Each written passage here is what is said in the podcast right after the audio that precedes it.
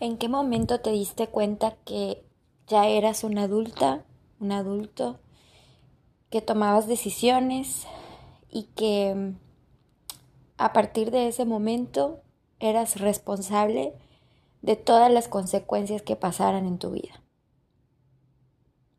Puede que tuviste que madurar muy joven porque a lo mejor falleció uno de tus papás o porque te enteraste que eras adoptada, o porque te enteraste que, que no tenías una familia, que no creciste de la forma en como tú creíste, o siempre creciste creyendo que esa era la forma, ¿no? Por ejemplo, aquellas personas que, que tuvieron todo que de la nada perdieron todo. Yo he conocido casos de gente que anda sola por el mundo y porque murieron sus papás, porque les dejaron una herencia, porque terminaron haciendo lo que ellos quieren, porque al final se dieron cuenta que la toma de decisiones tiene mucho que ver con las creencias, pero también tiene mucho que ver con lo que tan decidido estás en hacer algo. Bueno, creciste y entonces llegaste a la edad adulta y te das cuenta que hay que seguir tomando decisiones. Y estas decisiones tienen que ver con trabajo, tienen que ver con familia, tienen que ver con tu persona, ¿no? Y tienen que ver desde lo que quieres estudiar hasta lo que te dedicas. Y he conocido gente que los papás, en mi caso, por ejemplo, siempre esperaban tanto que mi hermana como yo tuviéramos una carrera. Eh, dentro de sus posibilidades, elige lo que yo te puedo pagar. Yo quería ser biólogo marino, era una carrera muy cara y aparte no me iban a dejar irme a otro lado a vivir para estudiar esa carrera porque no la iban a poder costear y porque no querían que me fuera lejos. Entonces me dijeron, no, tú dedícate a Dios. No te voy a exigir una carrera a ti, a tu hermana sí, y mi hermana se casó joven y nunca ejerció, y bueno, es una historia, ¿no?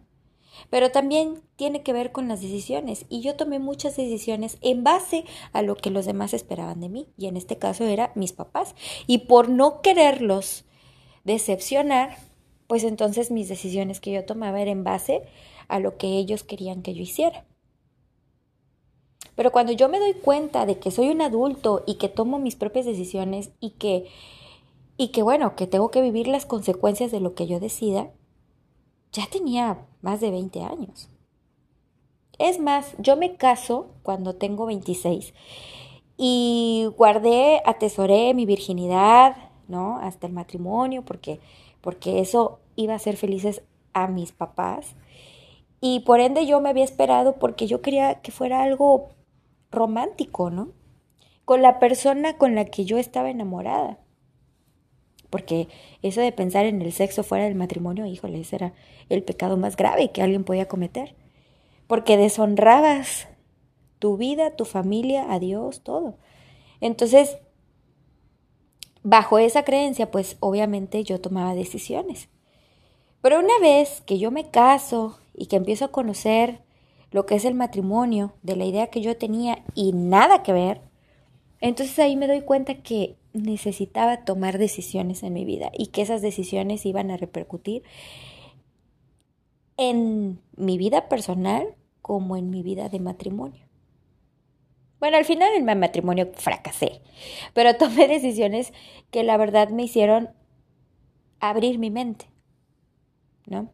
Por ejemplo, me voy a vivir a otro país, em, por cualquier cuestión que haya sido, me voy, conozco otra cultura, vivo entre ellos, me hago uno más, me acostumbro, me adapto y vivo, decido.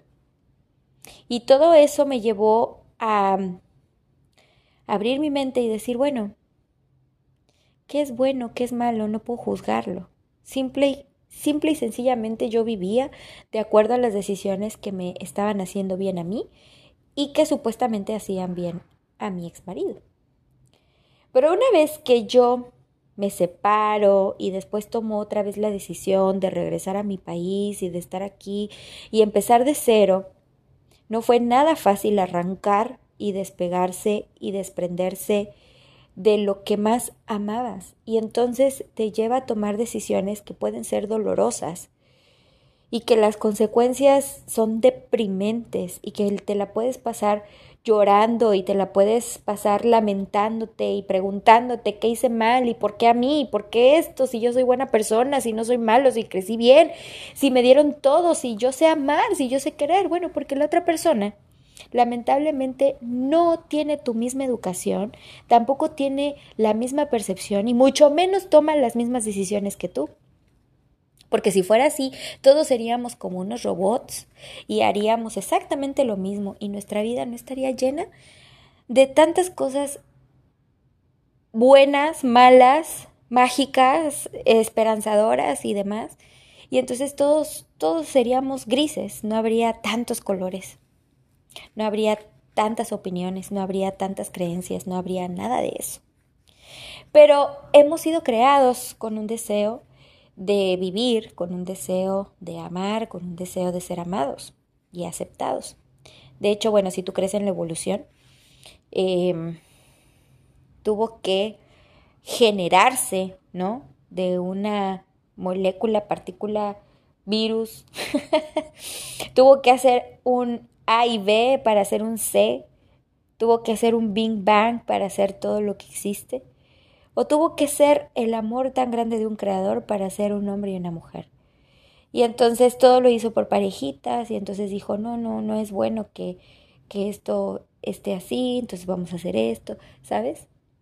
Y entonces cuando tú empiezas a desarrollar tu sentido de razonamiento, de raciocinio, y empiezas a tener este razón común, ¿no? Desde que yo tengo conocimiento, desde que yo me acuerdo, podrías tener, no sé, tres, cuatro años y te acuerdas de cosas bien vividas, o puede ser que no, que lo tengas súper bloqueado, pero siempre algo te enseñó a tomar decisiones y siempre algo te llevó a una causa, un efecto, una consecuencia. Y esto no define quién eres, sino que tú has definido lo que quieres ser. Por eso tu enfoque debe de ser siempre hacia qué es lo que quieres ser y si ya eres alguien que te gusta, mantenerlo y mejorarlo. Yo, por ejemplo, cuando fui a mi entrenamiento de fusión, que siempre lo voy a recomendar y que lo voy a, a promocionar, me enseñó, me enseñó a decidir quién soy. No quién, no quién quiero ser, no, quién soy. Porque tú muchas veces puedes definir lo que te gusta, lo que no te gusta, lo que quieres, lo que no quieres, pero muy, muy pocas veces defines quién eres. Entonces llega un momento en que tú tienes que decidir qué quieres ser, quién quieres ser en tu vida, qué ejemplo quieres dar a otros, sin importar ni la creencia, sin importar lo que esperen de ti, sin importar absolutamente la opinión de nadie, solo la tuya. Por eso empiezo este podcast preguntándote, ¿desde cuándo tomaste raciocinio o tomaste esa claridad de decir, soy un adulto y voy a tomar decisiones? Y aplica para todo, ¿eh? Desde el momento en que decides quién quieres ser, desde ese momento puedes tomar la decisión de ser o no ser. Punto. Pero es un, es un poder que no todos sabemos utilizar. Yo lo estoy aprendiendo. Ahora tengo conmigo un libro de Anthony Robbins que me encanta. Este señor ha, ha sido inspiración para muchas personas para cambiar el rumbo de su vida y ser exitoso, ¿no? Porque él es un hombre muy exitoso, pero también tuvo sus, sus bajones, también tuvo sus, sus peros, también tuvo sus, su descontrol y en algún momento de su vida, bueno, él empezó a crear todo esto que, que ha hecho y es un hombre agradecido es un hombre compartido porque, porque te dice cómo le hizo, qué le funcionó, qué no le funcionó y de lo que vive ahora, ¿no? Ahí después investiga quién es él. Hasta hay un documental, película en Netflix de lo que a él se dedica, que es un seminario que me encantaría ir, la verdad. Es un seminario muy caro, pero sé que lo voy a lograr algún día. Y esto me va a dar la posibilidad de tomar una decisión que me va a cambiar la vida, estoy segura. El poder de la, de, de la decisión es algo que no todos sabemos manejar, porque si todos supiéramos, todos tendríamos esa grandeza y no nos, no nos sentiríamos a veces ni deprimidos ni tristes, ¿no? Entonces, para mí es muy importante poder compartirlo contigo que me estás escuchando, porque esto te puede hacer pensar y decir, bueno, ¿qué carajos estoy haciendo yo con mi vida en este momento? ¿Qué, qué es lo que espero de mí? No qué esperan los demás de mí, no, qué espero yo de mí, hacia dónde voy, hacia dónde me dirijo. Hago lo mismo todos los días. Mira, y muy respetable. Hay gente que dice, no, a ver, yo voy a trabajar, voy a comprar mi casa, la voy a mantener, voy a hacer mi familia, quiero viajar, esto, lo otro, aquello. Y sí, y lo va haciendo, ¿no? Y que se compra el carrito, y que ya tiene su casita, y que ya tiene sus hijitos, y que... Y de repente se pone a pensar y dice, ¿esto es todo? Y si toma una decisión fuera de lo que quería, ya se siente hasta culpable. Porque dice, no, es que, es que en qué momento me desvié y no te pones a pensar que realmente tu deseo bien interno es precisamente hacer lo que crees que está incorrecto. A lo mejor ahorita no me entiendes, pero si lo meditas un poco, fíjate que tiene mucho sentido, ¿no? Porque dices, a ver, muy en el fondo de mi corazón, ejemplo, no sé, eh, muy en el fondo de mi corazón me quiero poner hasta las chanclas quiero saber lo que es estar eh, borracho o borracha. Y entonces nunca lo haces porque dices que eso es, piensas que eso es malo, ¿no? Eso puede ser adictivo, eso es una, una nocividad para la salud, en exceso, obviamente, pero como tú nunca, nunca has probado una gota de alcohol, crees que dos o tres copas pueden ser ya un exceso y entonces eso te va a ser adictivo. Pero si, por ejemplo, ya, ya probaste una cervecita, ya probaste una copita de vino, bueno, dices, ah, no, no es tan malo. Y una vez que ya te pones hasta las chanclas y te sientes mal y decides y dices, no, ahora sí quiero saber qué es emborracharse y sentirse mareadito y demás. Y entonces al día siguiente amaneces con una cruda infernal, te duele la cabeza, te duele el estómago, no, no puedes ni comer ni oler nada porque todo te da asco. Y entonces dices, no, pues sí, sí, no, sí, sí es malo, mejor no, mejor a la otra me la llevo leve. Y entonces empiezas a tener ese control. Pero si te fijas, fue de una decisión que tú tomaste y que dijiste, bueno, no voy a saber qué pasa si no me arriesgo. Una vez que ya lo sabes, dices, mm, mm, esto no me gusta. Hay quienes no tienen el control y le siguen. Hay quienes van a decir, eso no sirve, eso es psicología barata. Yo no te estoy invitando, ojo, no te estoy invitando a que te emborraches para que descubras si te gusta o no te gusta. No, simple y sencillamente te estoy poniendo un ejemplo de que hay cosas que pueden ser muy de una decisión que no es tan mala o que no es tan buena. Al final es una decisión y tú vas a vivir lo que tengas que vivir. Por eso, muchas veces, la edad adulta no nos gusta, porque tenemos que decidir cosas, ¿no? Si te gusta mucho a alguien, pero sabes que no se va a dar, pues tienes que decidir cortar con eso. Y está muy padre tenerlo como el crush y decir, ay, qué padre, tengo a alguien que le gusto esto y el otro, pero pues no, no, no, no, no más no, ni para adelante ni para atrás. Pues sabes qué, córtale.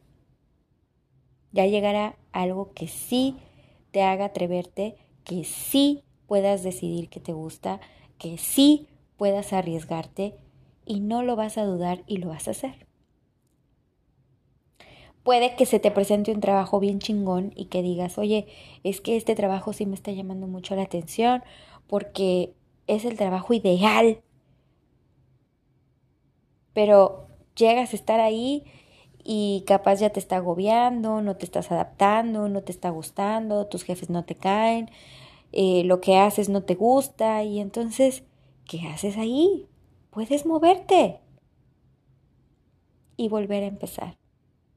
El miedo más terrorífico que nos ha dado a todo ser humano es empezar de cero.